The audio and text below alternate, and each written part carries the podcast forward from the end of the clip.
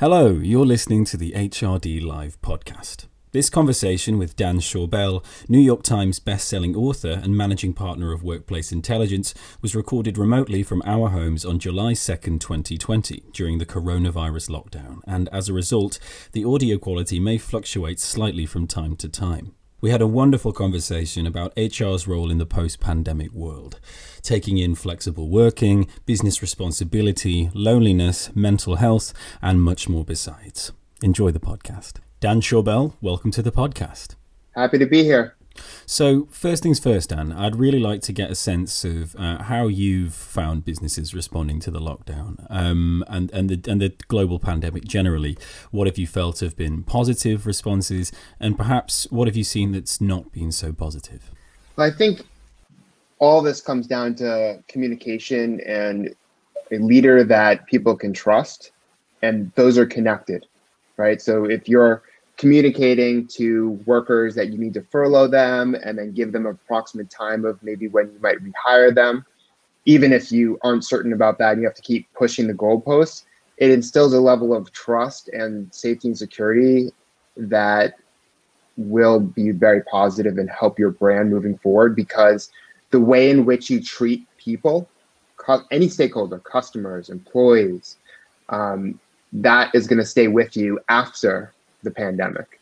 And so what I've noticed from companies that are, are handling this right is they take, you know, the C D C policies, procedures, and, and guidelines. They take what, you know, because this is not just about the C D C, it's also about, you know, how governors in different states in America or, you know, in, in different countries are reacting. Because if you live in Massachusetts versus Texas versus, you know, um, Colorado, your experience is going to be slightly different in terms of the state laws and how companies therefore are going to react to it. But overall, I see that most have a phased approach and a set of guidelines that include social distancing and um, and restrictions in terms of number of people in a physical space. So it could be a restaurant, it could be a bar, but in a physical space in the workplace means that fewer people in elevators, fewer people in open offices. And And I think we have a real problem in the office too, because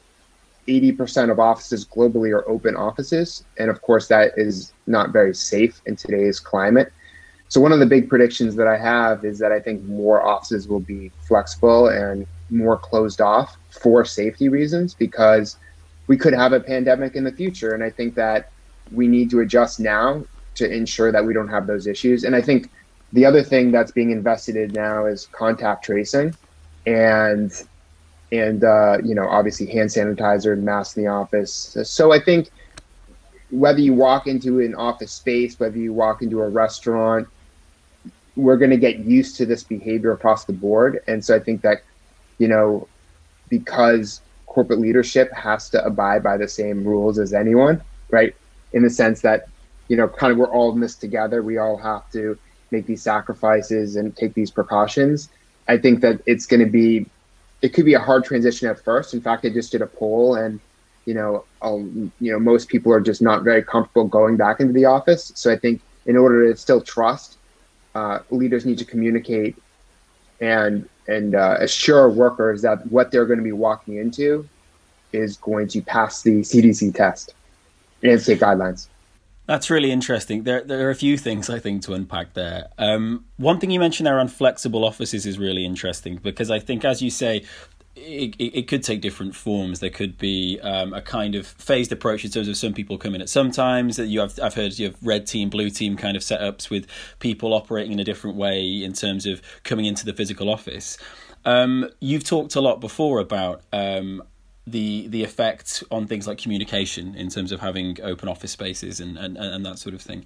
Um, what kind of effect do you think we can expect from having this new approach to being in the physical office? If if people are being kept apart and distanced in this way, what's at risk, do you think? Is there some way that we think that communication could be could be really damaged as a result in teams, and perhaps from leadership down as well?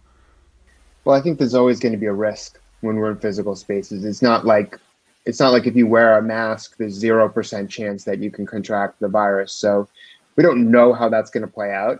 But I think that what we what what is interesting is that there's a big gap, especially in cities, in terms of demographics of who's going back to the office spaces. So I've been talking to big companies, small companies, um, and a lot of companies are keeping their staff remote, or they're going to have fewer people in the physical spaces. But while I do believe there's going to be a lot of relocation for cost savings, because, you know, millennials, there's eighty million in America, you know, they're at a time when their adulthood is caught up to them. They're having kids, they're, they need more space, they want to save money, and various other reasons. Um, but recent college graduates who are suffering in their own way, and, you know, so anywhere from twenty-two to, like, let's say twenty-five, twenty-six years old, over time, year in and year out, they want to move into cities and work in physical office spaces. That's why so many companies had invested in office spaces within those cities. And so they're actually starting to, even the smaller companies are starting to invest in larger spaces, larger. Sp- so basically, at the same time where I think commercial real estate and just real estate in general and leases are, are going to decline, there is going to be a, a percentage that invest more in the spaces because we need more distance between each other. So I think this is another kind of phenomenon that I didn't see coming up until late. And and I think that I think you can't have a small space anymore. So that's a big challenge. Like think about think about like a WeWork. The way WeWork ha- has it is you might get a office for five people, and that's going to cost you, I don't know, like twenty-five hundred dollars a month or three thousand dollars a month. You can't really have that space anymore because everyone's on top of each other and it's small. So does that mean you only have one or two people working from there, or you or you just don't renew your lease and you have people working remote? So there's so many implications. And the thing that I've learned the most over the past three plus months is it's varied. We can talk about this more generally, but there's so many permutations. There's three economies. There's the remote work economy, the unemployed economy, and the essential worker economy. But within those, you have people who have children. You have people who have older or younger children. You have single mothers. You have entrepreneurs. You have C E Os, or you have, you know, entry-level workers. You have interns. You have, I mean, we could go on and on and on. There's just so many different.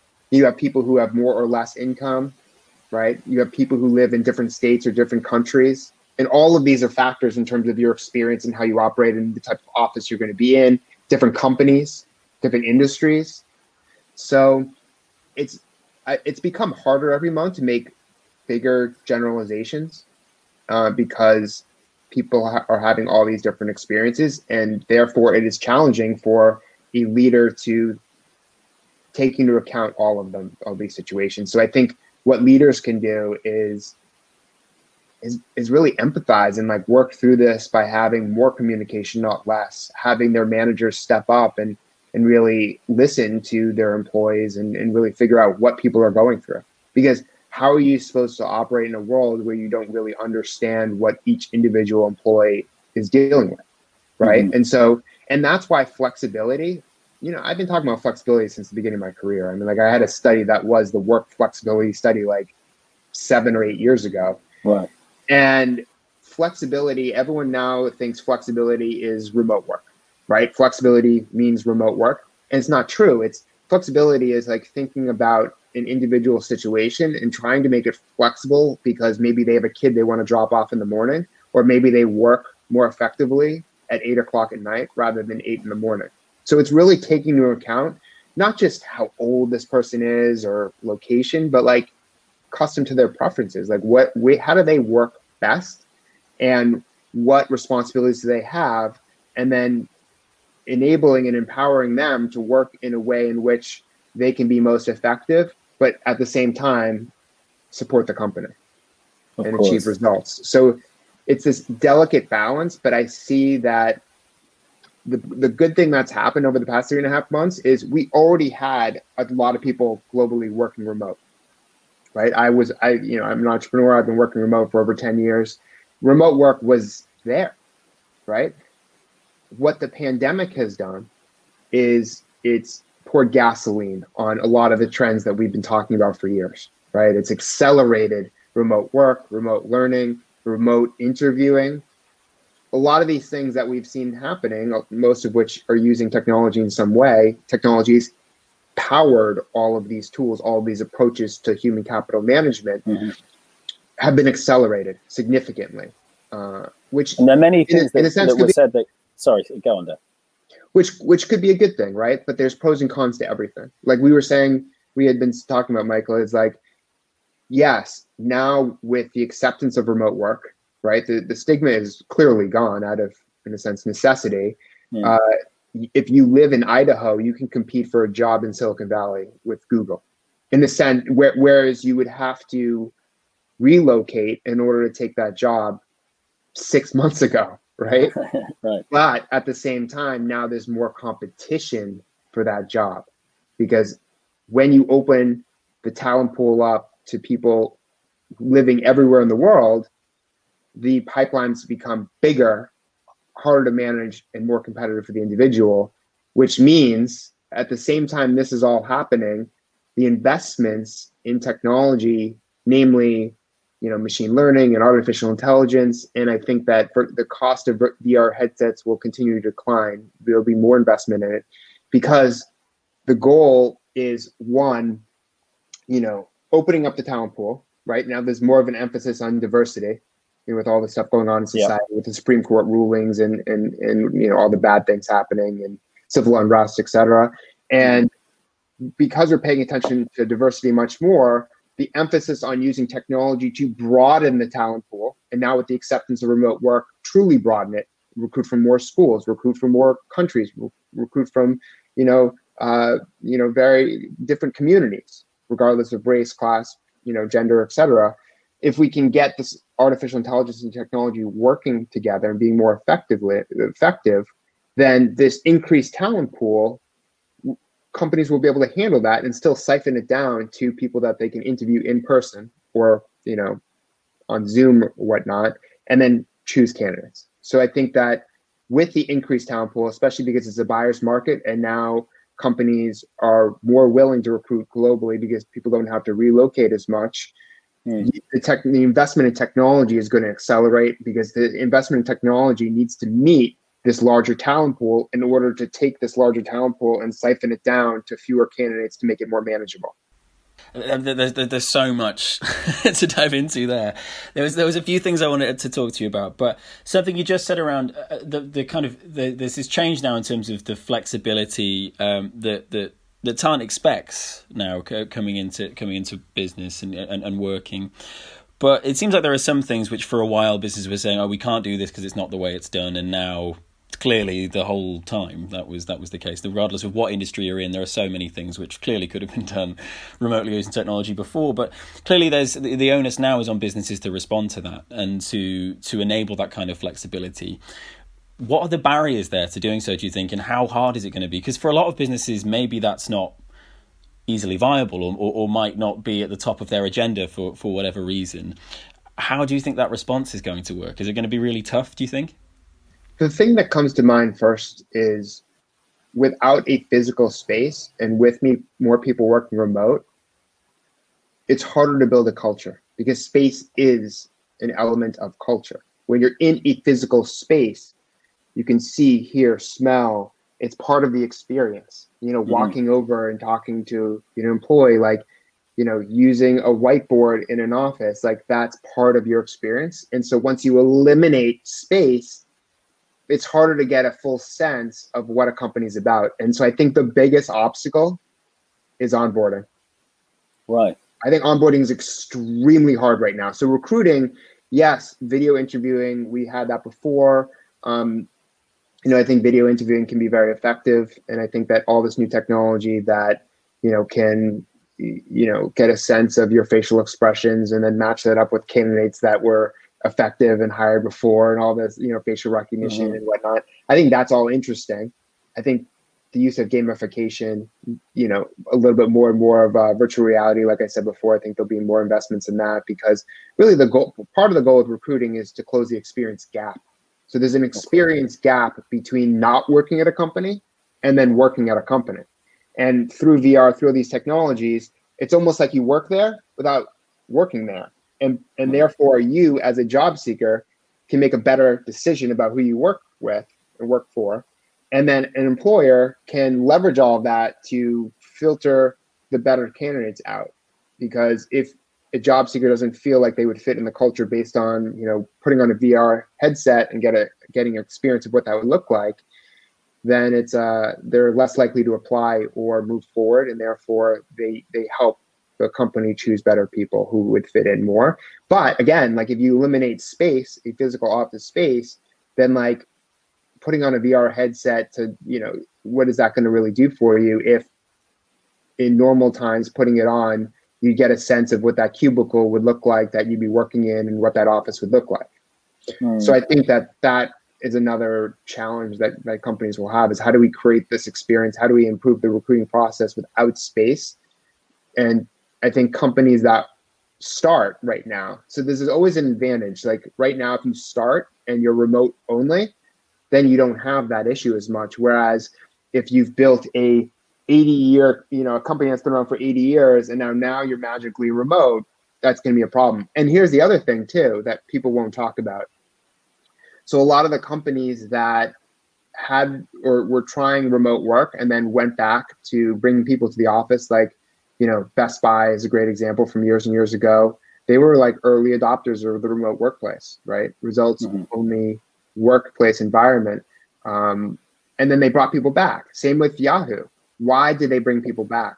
A few few reasons that, you know, you, you might not find elsewhere is that they had new C E Os, and the C E Os used that time to bring people back to the office place to get people on board, to have to have a, a sense of control and empowerment, and to to bring people into the culture and develop almost a new culture, to evolve the culture, right?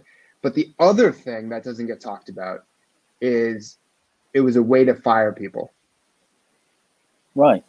Because if you don't want to work remote, if you don't want to work at a corporate office, of course, that becomes part of your criteria. And if you look at all the research coming out now, working remote, you know, it used to be, it used to be not even thought of really, you know, it used to be benefit, like, you know, salary, you know, healthcare coverage, learning and development opportunities, retirement benefits, like, the, you know, all of those. Flexibility is like towards the top now. And in fact, I saw this trend happening between twenty fourteen and twenty sixteen with young people. Mm.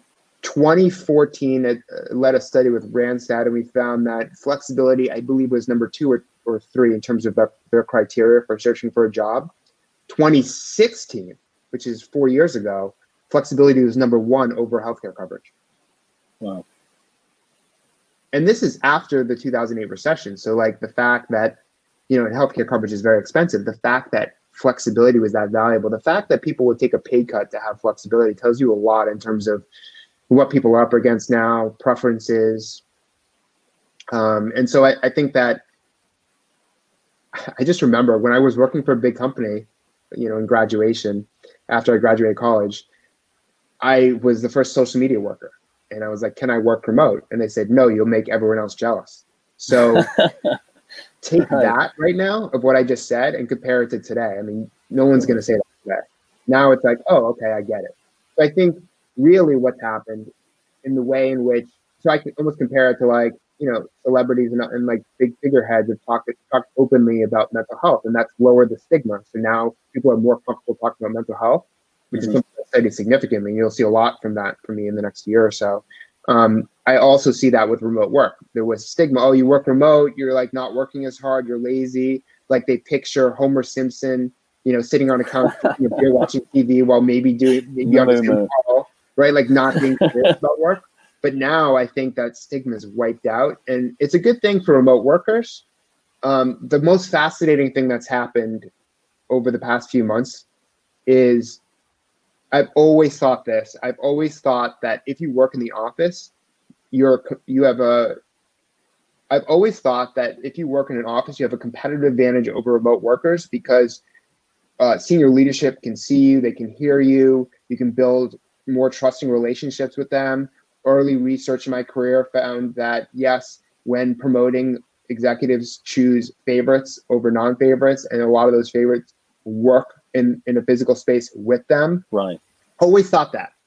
And then I started having calls in the past few months, and executives were like, well, I, I, I, I give more preference to remote workers. And so I did a whole poll around this. And in fact, re- people would rather promote remote workers than office workers. And it was really mind blowing. That's um, fascinating. And, and what they said was, is because they're more self-directed. That's really interesting. That um, that soft skill, I suppose, now just coming massively to the fore, as opposed to that interconnectivity, being self-driven in that way now. I suppose it's a kind of, it, well, I suppose it's looking forward, thinking what's going to be beneficial now in the future, right? It's people who have that ability to be self-contained in a way. That That's absolutely fascinating. There, there was something else you said there that I wanted to come to. You you said how you're directing some focus now towards mental health and, and talking about that. And I noticed in, in some interviews that you've done and previous things that you've talked about is the relationship between technology and the, the overuse of that and loneliness and a kind of lack of empathy, and how there's, you know, people describe millennials as this, the loneliest generation in that way, you know, because of this over-reliance on technology. Do you think that this increased use of, of um, remote working technologies and methods of communication could compound a kind of, a kind of loneliness, or in, increase things like presence? Presenteeism, perhaps, in in people who are who are, who are working remotely, and because that could have a really detrimental effect on people's mental health en masse. How do you think that might might occur? Yeah, mental health was a problem before the pandemic, and it's a bigger problem now. So mm. hundreds of millions of people globally suffer from mental health issues, right? And now with the pandemic and the corresponding recession, soon in America we're going to have evictions, so more homelessness, uh, you know. And then the civil unrest that that's happened over the past, you know, month, total chaos, total suffering. That's, you know, you have a lot of people in the healthcare world that are going to have P T S D from this, and just not even in the healthcare world, people who have lost their parents, their siblings, you know, maybe even a coworker. That's going to affect them long term. So I think mental health, I think the two most, the two most important words for the next decade when it comes to the workplace or in culture or mental health. I think that's that's the next decade for you, is mental health, because people are going to be suffering from this moving forward. Plus, there's going to be more spotlight on it. And I think that I think companies are going to be on the hook more so than they ever were about mental health. And so you, as an example, a few companies that I would say have done a decent job catering to or supporting mental health is uh, companies like Starbucks. You know, a, all employees at Starbucks get access to, I think, twenty hours of free therapy, virtual therapy now. Um, but they already had a lot of other things like access to, you know, mm. health apps, mental health apps, and mindfulness apps. So I think that Starbucks, Chipotle, there's many companies that are starting to invest in mental health programs. You know, Chase Bank, they have a whole website dedicated to it. From a corporate perspective, it's in their employee assistance program, but more investment will be on mental health problems. And going back to what you said before, yes, I believe that remote work can lead to more mental health problems.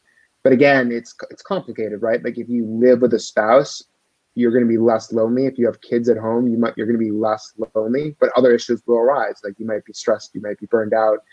Um, so a little bit less about loneliness, but more maybe about burned out and, and stress that lead to mental health problems. And I've always said that everyone had always talked about the light side of working remote, but my book, Back to Human, exposed the dark side. So the light side is you get the freedom and flexibility to work when, where, and how you want. But the hidden dark side that people didn't want to talk about but felt was isolation and loneliness, right? From not seeing and hearing people in person for a given period of time. And I think what's really fascinating about technology is it It unearths our basic human instincts. We are humans, we're tribal, we want to connect with people. That it's part of what makes us fulfilled and happy in our lives. And all this technology is, the more we're using technology, the more we want that. And as a great example, look at all of these people who are saying, I can't handle wearing a mask anymore, or I just want to mm-hmm. go out to a bar or a restaurant or in the street or or in a park. It's because they're forced to. Like they need to. There's an inherent need for it, right? It's Maslow's hierarchy of needs. Like love and friendship is right there, you know, in, mm-hmm. toward the middle of the pyramid after food, you know, and, and shelter. And so I think, I think we're, we're we have to get be around people, but the problem is being around people too early can spread the virus as well and can make us further isolated. So it's there's um it's kind of like a clash going on right now in terms of people feeling like they need to get out there, but there's also repercussions by them getting out there, and that's really what's really complicated. Mm-hmm. There's something really interesting as well, I think, in that there's that isolation piece, of course, and people kind of working remotely and being alone, but also I think work now and, and the role of H R as an extension of that extends so much more into the private life and the private space of a person, of somebody working in a company, that the the blurring of life and work, as they, as they describe it. Your you know, home is your work. Yeah, your home pres- is your workplace, and your work is yeah, your home. Precisely, right? So that division isn't there anymore. And I think if you are struggling with, with, with mental health issues, perhaps as a result of work, perhaps not, but those there isn't this division anymore where you go to one place to work and be a certain kind of person, and then another place to be, okay, I'm the other person now. So clearly there's a greater onus on on businesses, uh, business leadership and H R to support the mental health of people. Yeah, I do way, like right? this though. I, I think that this is one good thing that comes out of it is you can just be you. Like, I don't think exactly. people, I don't think people are like, oh, I want to be, you know, uh, Ben or Jane, like, the mom, and Ben and Jane the worker. And I think they just want to be themselves and then transfer who they are to what they're doing, rather than absolutely, God, I have to act this way in this situation, in this situation. And we've always had to do that. And I think there's a whole movement of like, bring your human to work, is like, bring your full self to work, uh, just be yourself. And I think that's the big, that'll always be your biggest differentiator. But I think more so now it's like, you know, how much can you change who you are when, you know, your wife or husband is like three feet from you. So I, I, I don't think that's a, I actually don't think that's a bad thing. And I think that if people had concerns or issues around that in the past, it's more normalized now, which, which is good. So like everything else, there's good and bad that is going to come out of everything. Right. right. I think, but, and I think there's a scale of who's going to suffer more or less during this. And I think the best thing that organizations can do is make sure that during this period of time, you're communicating, you're getting as much feedback and data as possible to make good decisions, and then you're setting up the future, because this we, we could be in this, you know, for a long time, or there could be a pandemic in four, five, six years from now. And so many companies did not have remote work policies or strong employee assistance programs before this pandemic. Time to create, you know, these disaster recovery programs and policies, employee assistance programs, remote work policies. Get all this together, because if we if we go through this again, you'll be much more prepared. And so we don't want to um, make the same mistakes of the past. We have to take this seriously now, because that is the best way to set up the future. I think that's a perfect note to end on, Dan. I think we can keep talking for quite a long time. Lastly, uh, before I let you go, um, are there any final thoughts you'd like to share with the H R leaders listening, in terms of maybe who are trying to make the most out of this scenario and going forward, how they can really make this beneficial for their businesses and for their people? Yeah, you know what's really fascinating? I was, at the beginning of this, I'm like, okay, well, the first people who are let go, this is what I've always thought, to be honest, and I've catered to the H R industry for a long time. The first people to let go, like H R, a lot of H R professionals are going to be let go. And actually wasn't the case at all. In fact, what happened in the more conversations I had is there was so much more of an emphasis on H R people and executives to take a leadership role. And to get any of them on the phone became so much harder, meaning that they were busy, which is a good sign, and that they were more, they had more of a presence in their organization and employees. You know, because you talk to employees, like I've talked to a lot of my friends, of course, and peers, and and they're like, uh, we're uneasy about going to H R people with issues because we're afraid that, you know, we're going to get laid off or there will be repercussions, right? But I think that now, at least in this period of time, they're less afraid, and they, and they see the value more because H R has created this stronger presence. Like, it's like the politicians who, in a more positive way, have been out there more, have been rewarded and are, are favored. I think H R is is getting a lot of that, uh, those positive feelings and sentiments now, because they've been out there out of necessity, and there's been more of a an emphasis on their job. And you know, if you're in the H R world now, like, this is your time. Like I remember I remember like a few weeks into this, people were like, "Dan, this is your time. Like this is this is historic. Like you should be out there." And I'm like, "Yeah, I'm always out there. I mean, I've been doing this for forever. It feels since two thousand six. So I'm not going to avoid this period of time. This is the most interesting period of time that we're living in because things are shifting so fast that you have to be paying attention seven days a week. And I've been doing that anyway. So it's been. Uh, I think it's still expect the unexpected too. So prepare for the worst, so that you'll be set up for success in the best times. Dan, thank you so much for joining me on the podcast. Uh, hopefully we can have you on again very soon. You got it. Thank you. Thanks for listening to this episode of the H R D Live podcast with Dan Schawbel. Remember to subscribe via your preferred podcast channel for new episodes every week, and head over to h r d connect dot com for essential insights into the future of work every day. See you next time.